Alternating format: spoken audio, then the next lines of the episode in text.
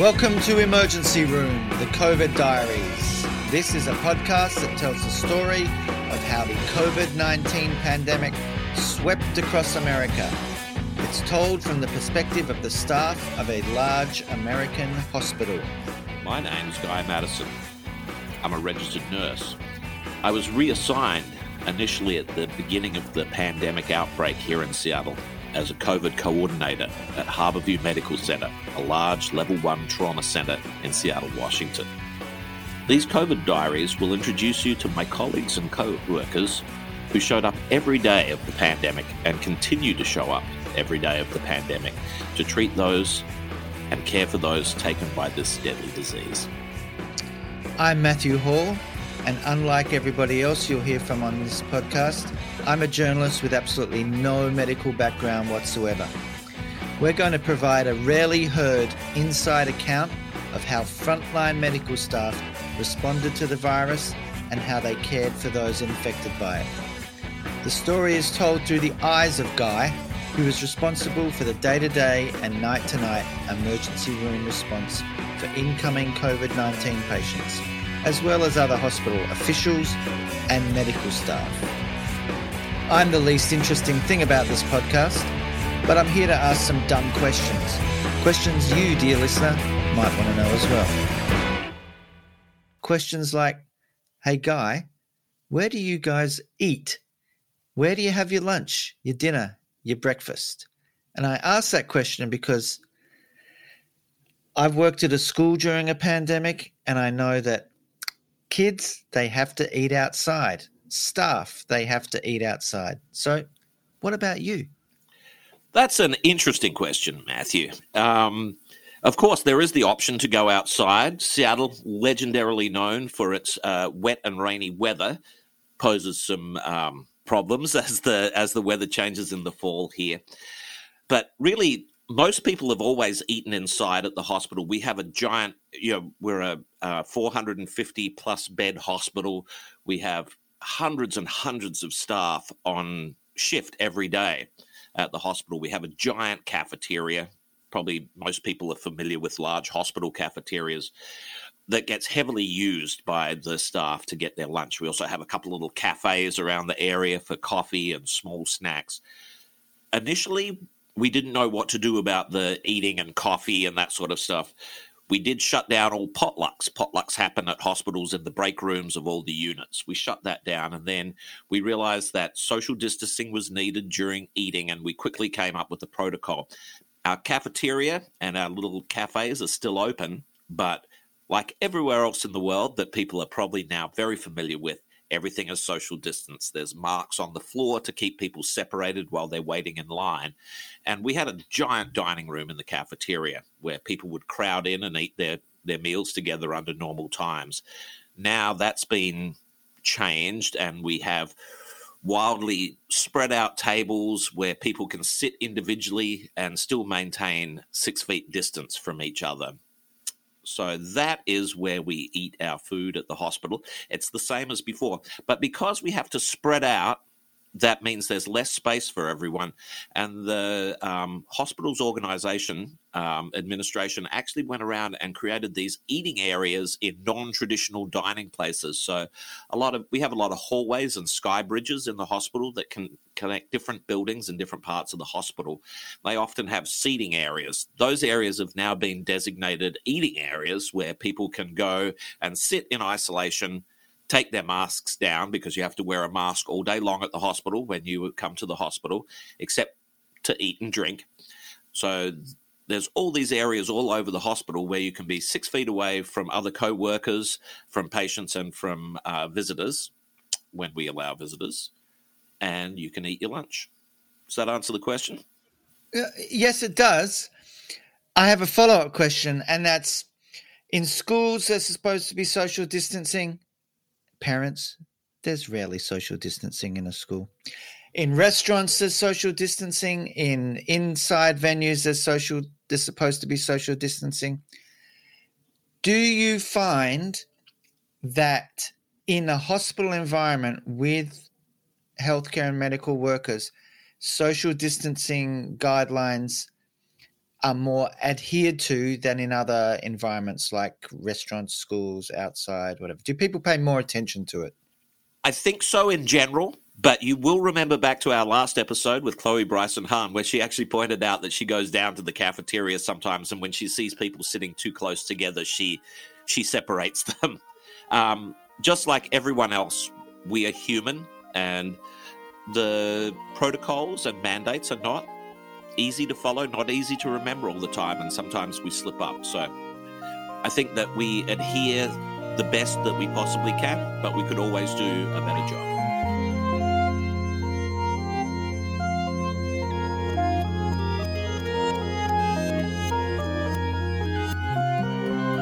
In our last episode, episode three, we did speak with Dr. Chloe Bryson Cahn. And here's a fun fact Chloe's dad was in Sha Na Na, a legendary 60s band that actually played at Woodstock. Unlike father, like daughter, Chloe is an infectious disease expert, probably one of the most experts on expertise in infectious disease you can have. I would agree entirely with that. In episode two, we spoke with Matt Cazier, critical care registered nurse, who explained what happens inside a COVID intensive care unit.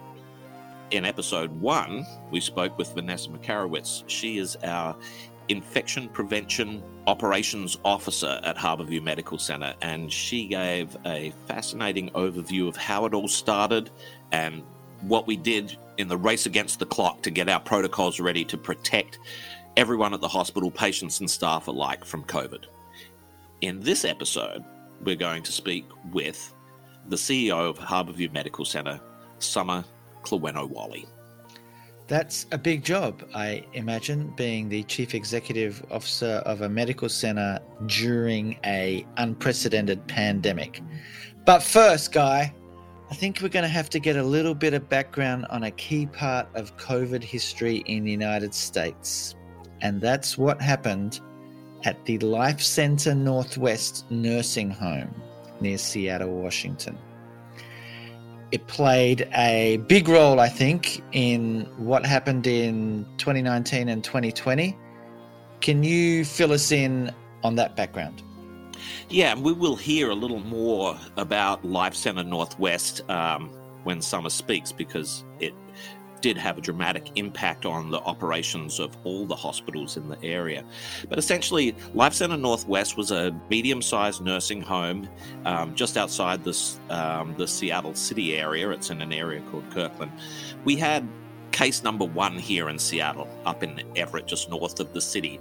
And initially, there was just one person. They weren't terribly sick with it, with COVID, but they did test positive for COVID and they were in a hospital up north. The next thing that happened was we discovered there was an outbreak at this nursing home, and it was actually very serious. A number of the residents died very quickly from COVID, and a number of them were extremely sick with COVID and needed to go to hospitals. And I'll leave the rest of that story for Sommer to tell. But essentially, why nursing homes are important in the greater story is Life Center Northwest was just one of thousands of nursing homes throughout America, where COVID swept through them and caused the incredible load on the hospitals that we saw back in early 2020. Now, the reason that that happens is because nursing homes are generally staffed by staff that are at the lower end of the pay scale in terms of healthcare workers. These workers often work in different facilities, more than one job. So, medical assistants might work at one, two, perhaps three different nursing homes in an attempt to make enough money to support themselves. The problem is, if you get infected and you move between facilities and you move between patients, you greatly increase the risk of cross contamination with the disease.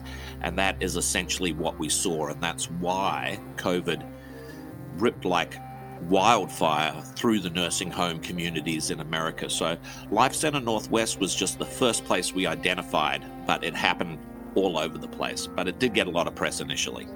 So, what you're telling me is uh, capitalism and the failure to pay people what they're worth for their jobs played a role in the spread of the disease across the United States. I believe that's the big picture here, Matthew. I think you're right there. That we could start another podcast about all of that. We could, and that is not the subject of today's podcast. The subject is COVID and what happened at Harborview Hospital. And we're going to speak to Sommer directly, and she's going to tell us her experience from the perspective of the Chief Executive Officer. So, um, Sommer Kleweno Walley. I am currently the Chief Executive Officer at Harborview Medical Center in Seattle, Washington. What what does that actually mean? What does a chief executive officer of a hospital do? That's a good question. Um, depends on the day, but uh, mainly the oversight of pretty much everything a hospital requires, whether that be the fiscal management, whether that be the clinical patient safety oversight. Um, labor oversight, just responsible for ensuring that the hospital remains uh, open, doors open, and patient care is excellent. That's basically the job of a CEO. How do you, how does someone end up in that role? Do you come from mm. CEO school or do you work your way up from the mailroom and the bedsides or, or what? Uh, how does it work? That is actually a really good question. Um, I think there are traditional ways people become a CEO, and then there's non traditional ways. And then there's kind of two pathways. People either become a CEO because they go into the business world first and kind of go up through administration from a non clinical perspective. So perhaps you have like an MBA and you work uh, within different leadership jobs that are not over clinical areas within hospitals um, and, and medical centers entities, but you really kind of gravitate more towards the business side of the operation. And then some of us were clinical and gravitated more towards the administrative leadership side of hospital operations and then went back and got our business degrees later after we had had our clinical lives. So I had had my clinical life for 10 years as a speech pathologist actually at Harborview and then decided that I wanted to go into leadership, had been frustrated with previous leaders, you know, that I'd kind of watched over the years and, and really felt like one of the things I thought was important for a administrator or or you know increasingly higher levels of leadership at a hospital was that they needed to not only have clinical acumen and that was a, a piece of it but having that business background was a really important component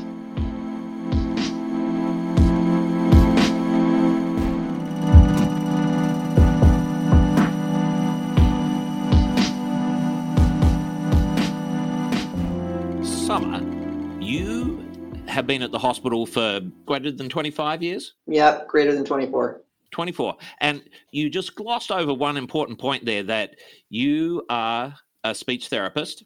Mm-hmm.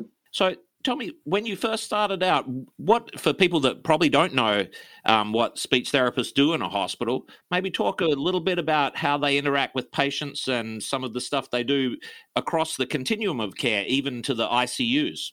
I think when most people think of speech, they think uh, developmental speech pathologists, like in a school setting or in birth to three, where you're helping with language development or articulation, right, or stuttering, uh, more developmentally acquired um, disorders in children.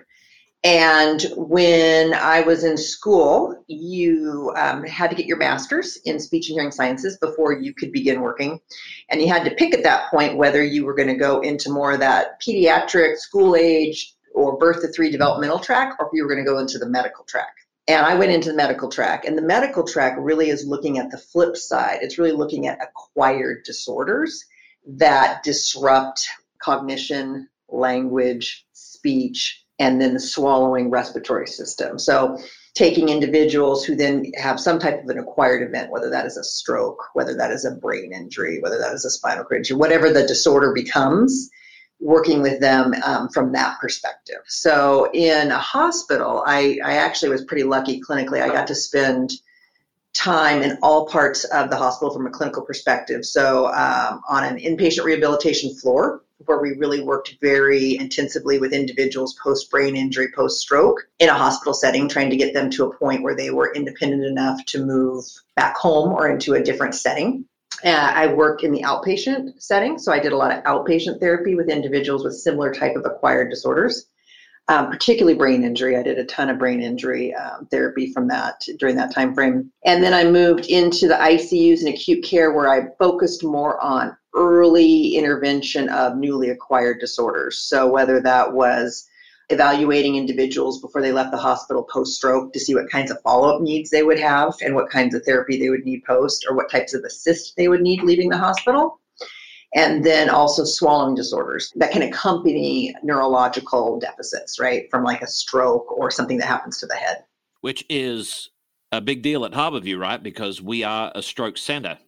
Right. We're a stroke center. We are brain injury center, we're spinal cord injury, right? So most of our patients come in through the emergency department. In fact, about 80% of our admissions in our inpatient hospital come in through the front door of the emergency department, whether that is via a helicopter coming in with a trauma or whether that is an ambulance coming in, but they come in through that door. So uh, we, we see a wide variety of different types of disorders, right? As opposed to a lot of hospitals that have most of their admissions electively admitted through the OR. So you're choosing to have surgery and then you're coming into the hospital or you have some type of complication and you get admitted in from from the outside like from a clinic or things like that so it is a very different complex group of individuals we have here at the hospital so i guess it'd be fair to say that you have gone from the front line to the boardroom at yeah. Harborview Hospital in your career. I have, I have, and and sometimes it's really important for me to be able to remind people of that. I think that it is hard to be a CEO that has not had that type of connection. And, and I find myself frequently reminding individuals when I'm out rounding that I did work out on these floors. I was part of this, you know, I have been part of this team. And I think that's important because I think often um, individuals, you know, want to see the CEO as disconnected or as not understanding what happens when you're a frontline provider. So it's really important to me to remain connected to that piece of my history and my that piece of my my career.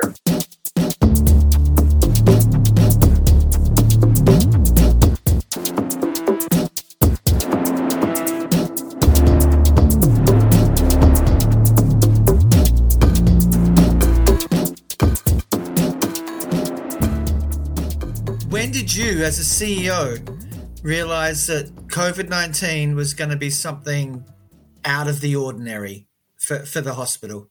There's two distinct moments I remember. One was being in the boardroom right as it was starting to kind of rumble, I'll say, but this was before the nursing home in uh, Bothell, in a adjacent town from Seattle had the outbreak, but it was starting to build, and we were in the boardroom talking about, as a leadership team, what do we need to be preparing for? So that was kind of, huh, this seems a little bit different.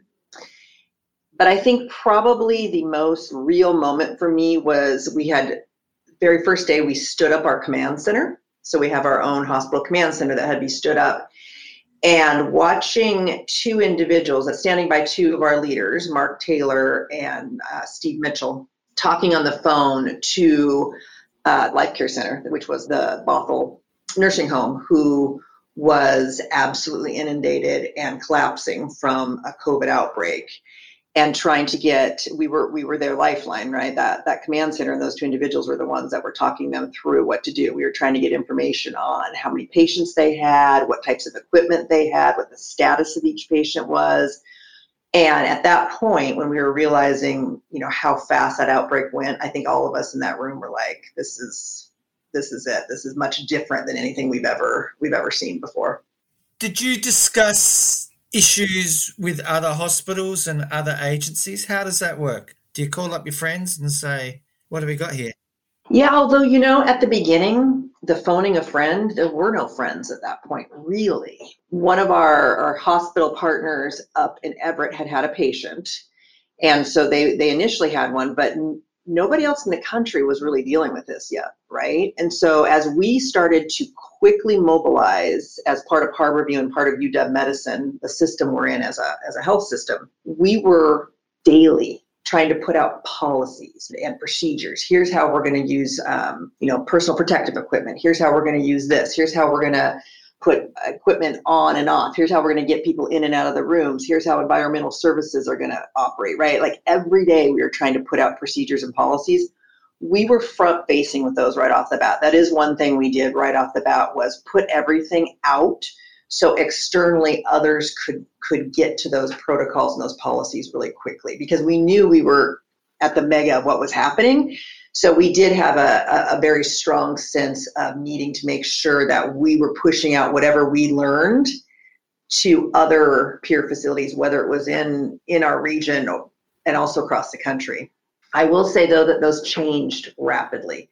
It wasn't like you created a policy and that's what happened, right? Our infectious disease doctors and uh, infection control teams were working tirelessly to continually adapt because this was a pandemic of a, of a disease we didn't know about right? So we were just trying to figure it out as we went right? We were building the airplane as we were flying really and truly. So tons of information being pushed out. And then we really started probably after everybody kind of realized what a big deal it was then there was a lot of collaboration from uh, the different hospitals around the region lots of phone calls lots of zoom calls trying to ensure we were um, we were collaborating, communicating with each other. I do think, though, Harborview held a very unique position and continues to hold a very unique position that we launched right off the bat, and it's modified and, and morphed over the pandemic. But we stood up what we call the Washington Medical Control Center. And that really was a function that became a state function. At the beginning, we stood it up as Harborview because we were the disaster um, control center for the state it very quickly morphed into a long-standing function as an arm of the uh, state emergency operations and still functions to this day to ensure that we were communicating and, and were a source of communication to all healthcare facilities and entities across the state.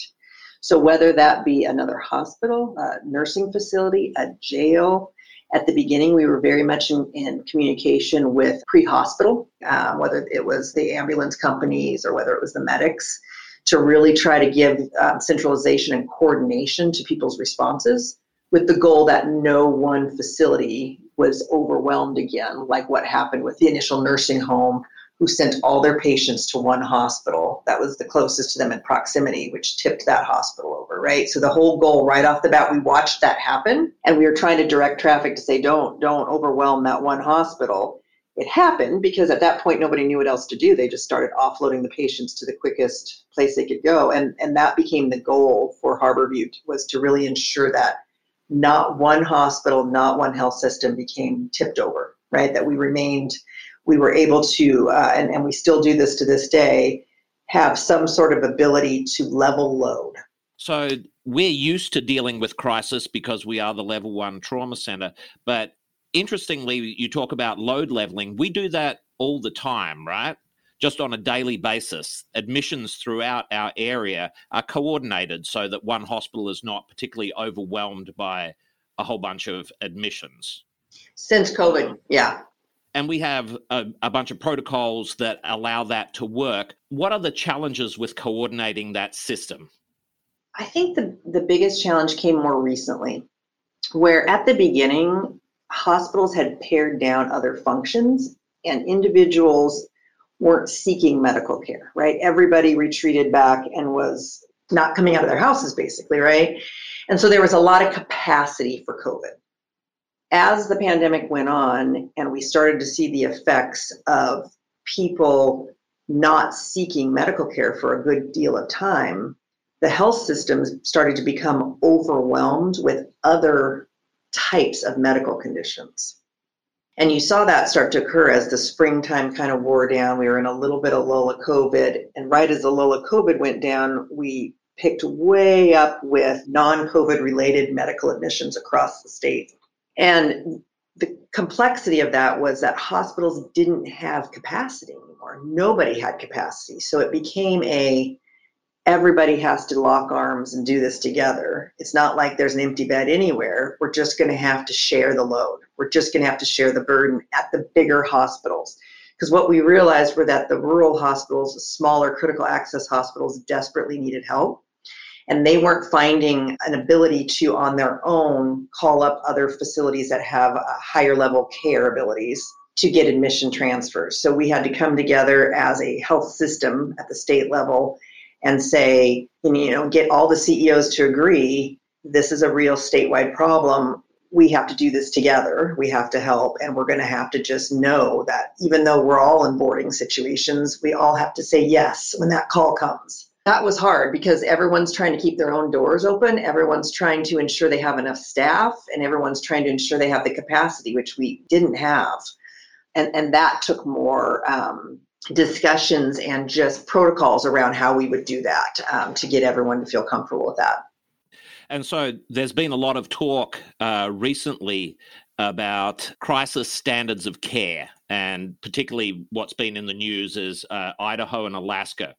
Could you talk a little bit about that and how the uh, Washington Medical Coordination Center that you created out of Harborview has helped us. I imagine it has in avoiding coming to that point where we are practicing in crisis standards. Yeah.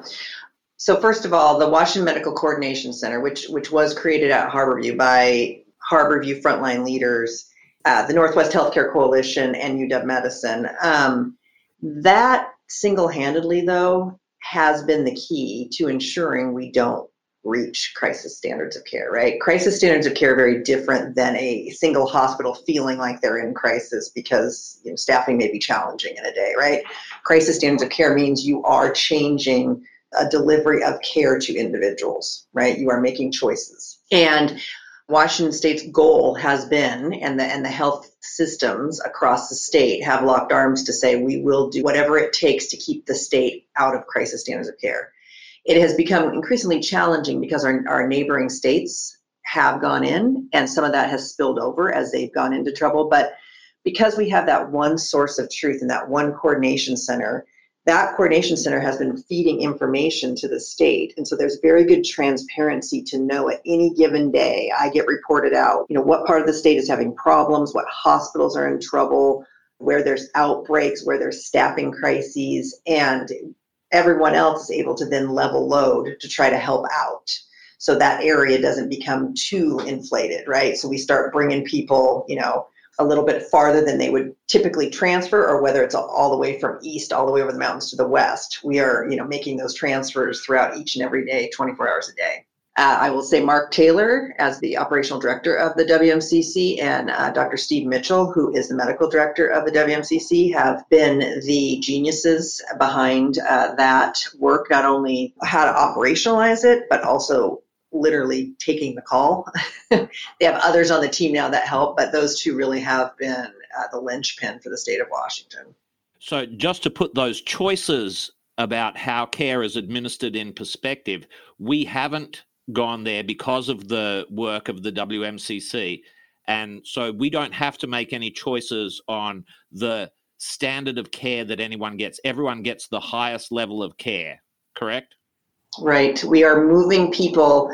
So if a rural hospital calls into the WMCC and says, I have a patient, you know, with whatever it is, they need a higher level of care. We can't we can't care for them here the WMCC is working directly with that hospital to get that patient into a hospital that can care for their needs, right? Having one facility have to make choices that are very difficult around who gets care and who doesn't, that has been avoided in the most part by being able to have a call to that coordination center who can then say, okay, you have a patient that needs to be moved to a higher level of care. Let me find a place for you. And all of these great hospitals working together to say, yep, if it's our turn, we're taking the patient. Or the situation of one individual hospital or region starting to see so many COVID admissions that they start to get overloaded and taking COVID admissions out to make sure we're level loading that hospital so one hospital doesn't get as overloaded. That isn't to say that hospitals have not been under immense pressure, right? Immense pressure, but none of them have gone into actual crisis standards of care. I have seen hospitals um, in this state that don't have the experience and, and resources that a hospital like Harborview has for handling emergencies do incredible work maintaining operations with extremely high numbers of COVID patients and extremely sick individuals, and it has been really impressive. really impressive work by all the hospitals in this state. What's what's interesting for me over the past 18 months to two years was how this whole experience with COVID 19 was different for everybody within the United States, mm-hmm. different professionally for different hospitals in Washington state, for example, different personally for people. Everyone had different experiences in in how they dealt with it, whether they got it, whether they didn't, and that moves forward. In New York City, for example, where I'm at, our streets were empty. The city was silent when we were in lockdown. And it was seriously from a dystopian movie, a lot of the mm-hmm. experience. All you could hear for a, a week or so were ambulance sirens in, in the street. It was very strange. What brought home the reality, though, to me was when freezer trucks became parked outside some of the local hospitals in Manhattan and Brooklyn. The reason there were freezer trucks there were to store bodies because the hospital morgues were overloaded. Did you have a similar experience like that? And what did you do with bodies if your morgue got overloaded? And how do you come to that decision? Is it an easy one? It's on the flow chart or what? So, you know, we were incredibly lucky. I think we did experience a different COVID. Um, we had a different COVID experience in the state of Washington than other states, uh, and particularly uh, New York. First of all, we shut down really, really quickly um, when it first hit, and I, I, think that's been talked about a lot uh, nationally. That you know, Washington State shut down extremely quickly, which helped with the initial COVID response. There's probably lots of things that will come out later that will talk about how that really impacted delayed care to individuals for other types of disorders, right, or other types of sickness. But um, so you had a state shut down very quickly, so you didn't have the numbers, never grew to the same population density for COVID. We did not experience any given time that we went outside of normal operations for our, our more capacity. We always, as, as UW Medicine as a system, have uh, additional capacity because we often have individuals who it may take longer for a family member or for the state or the, the county to help um, determine what happens to the body post a body being, you know, uh, passing away. So we have additional capacity, and we never had to go beyond that additional capacity. So we were very lucky that way. Yeah, I think just a quick clarification. So, King County Coroner's organization is garrisoned at our facility within the compound of Harborview. So we have that support there. And I think what Sommer was talking to was a lot of uh, cases that come in because of trauma, different types of trauma, gunshot wounds, things like that, require longer to process than uh, deceased process would in a, for an individual in a different hospital. Yep, exactly. So we're used to having some need for capacity buildup.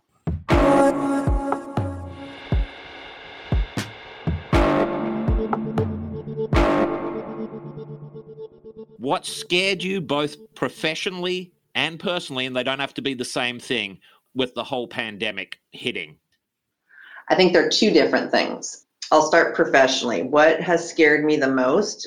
It was not the initial impact of the of the pandemic. It has been the the long term impact to the workforce and to the resiliency of healthcare providers and the ability to think that we will be able to sustain a workforce in this country that wants to be at the bedside and that feels like they have enough capacity in them to remain at the bedside. This took an incredible toll on the workforce across the country in all areas.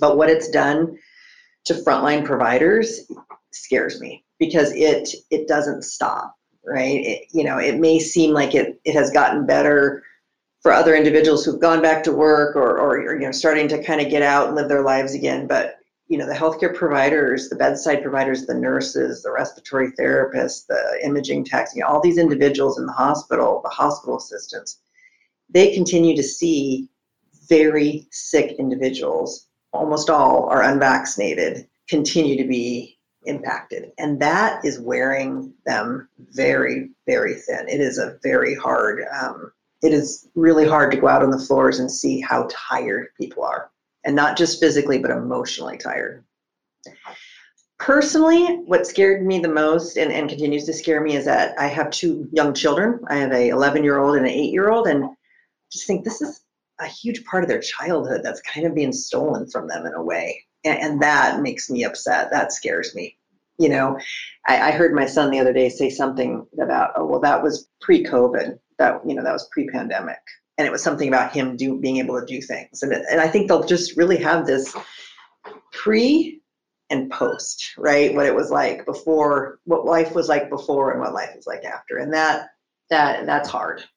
Yeah, I'll agree entirely there. And you know, people look in, uh, they look at the news and they think that it's all going away. But truthfully, the coordination center is still working as hard as it always has. And uh, correct me if I'm wrong, but I did see the numbers before I went home last week that our census is still way above 100%, correct? Well above 100%. And that that's COVID and non-COVID, but that takes a toll on our our frontline workers. Was it possible to have a victory for you professionally during this pandemic? You know, I think the victory, and and um, I don't know if I would say it's for me, but it's it's for Harborview for the future. Is um, you know we were on a track to have a uh, the county king county and this this hospital that i'm the ceo of is is the county hospital and we were going on to the election ballot last year to have what we call a bond for capital and a capital investment for new buildings for the hospital and it was a very large bond um, 1.74 billion was going on to the voters of king county to approve and it had to be approved by a supermajority. And um, it was very tenuous, uh, particularly before the pandemic, whether you know county residents, voters would how they would look at this. You know, another increase to their taxes. You know what that would feel like. And um, the pandemic brought an appreciation to healthcare and to Harborview in particular that I never, no amount of work we did was as much as just the pandemic and people watching the response that Harborview gave.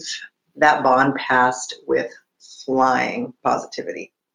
Largest bond the county has ever done, and it passed with resounding yes votes. So that secures the future of Harborview because we will now be able to take that 1.74 billion that the county voters gave us and build new single patient rooms for infectious disease, build a new emergency department for the trauma, build new ORs, you know, build a campus that is state of the art and that the King County residents and those that we serve as part of our mission will be able to uh, use and benefit from for years and years to come, long after I'm gone out of this position. And I think the pandemic helped with that. It's interesting that uh, that something as positive as like creating more beds and more capacity for the community can can come out of something as terrible as the. It's almost ironic that it could come out of something as terrible as this pandemic. Yeah, it is ironic. Yeah.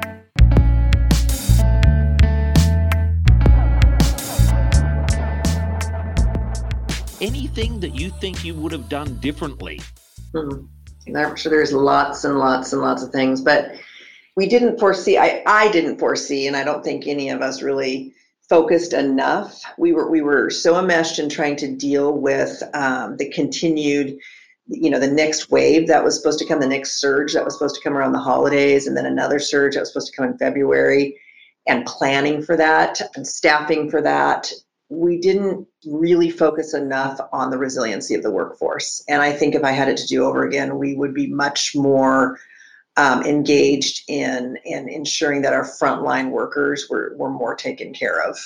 And I, I think that's my biggest regret is that we were a dollar short and a day late on on that. And I, I wish we could go back and give them more support than than was given at that time.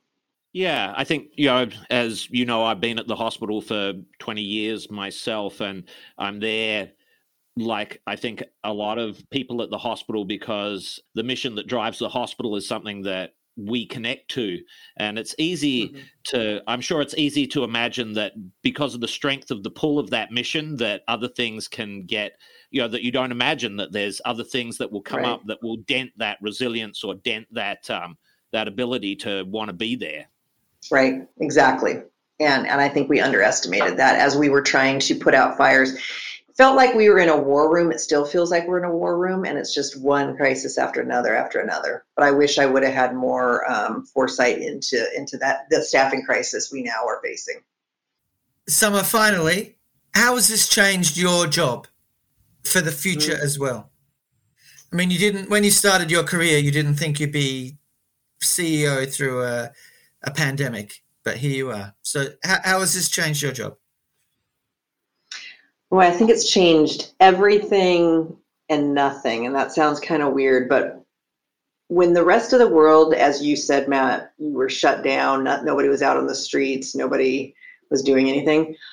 My job never changed. I was coming into work every day. I was doing different things as far as being in a command center most of the day and things like that, but my my work life didn't change. I was still I was still within the same environment I've always been in. I would say probably what has changed the most is how we connect at work. My job is so different because there's it's so much harder to connect with other leaders, with the with the staff, with the workforce, with the providers because the world has become so isolated.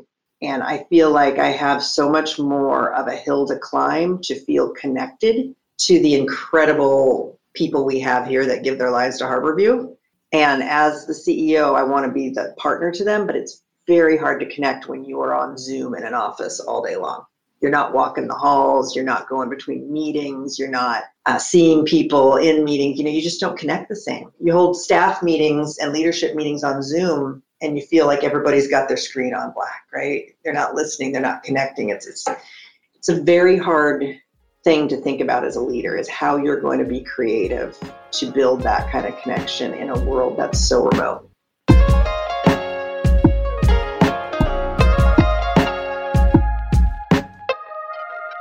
That was Sommer Kleweno Walley, the Chief Executive Officer at Harborview Medical Center in Seattle, Washington. And what I like about this podcast is hearing from people we wouldn't usually hear from about how COVID 19 affected them and their job during the pandemic that we're still in. And that was a great overview into what takes place broadly in hospitals during COVID.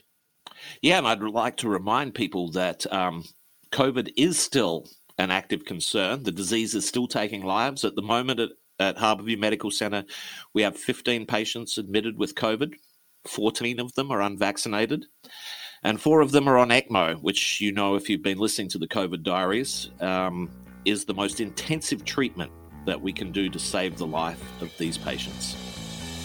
You can join us next time for the next episode of Emergency Room, the COVID Diaries. And finally, get to say this if you like what you're listening to, give us five stars on whatever platform you listen to your podcast on. Write a review. Tell people we're awesome. Apparently, that stuff works. Emergency Room The COVID Diaries is written and presented by Matthew Hall and Guy Madison.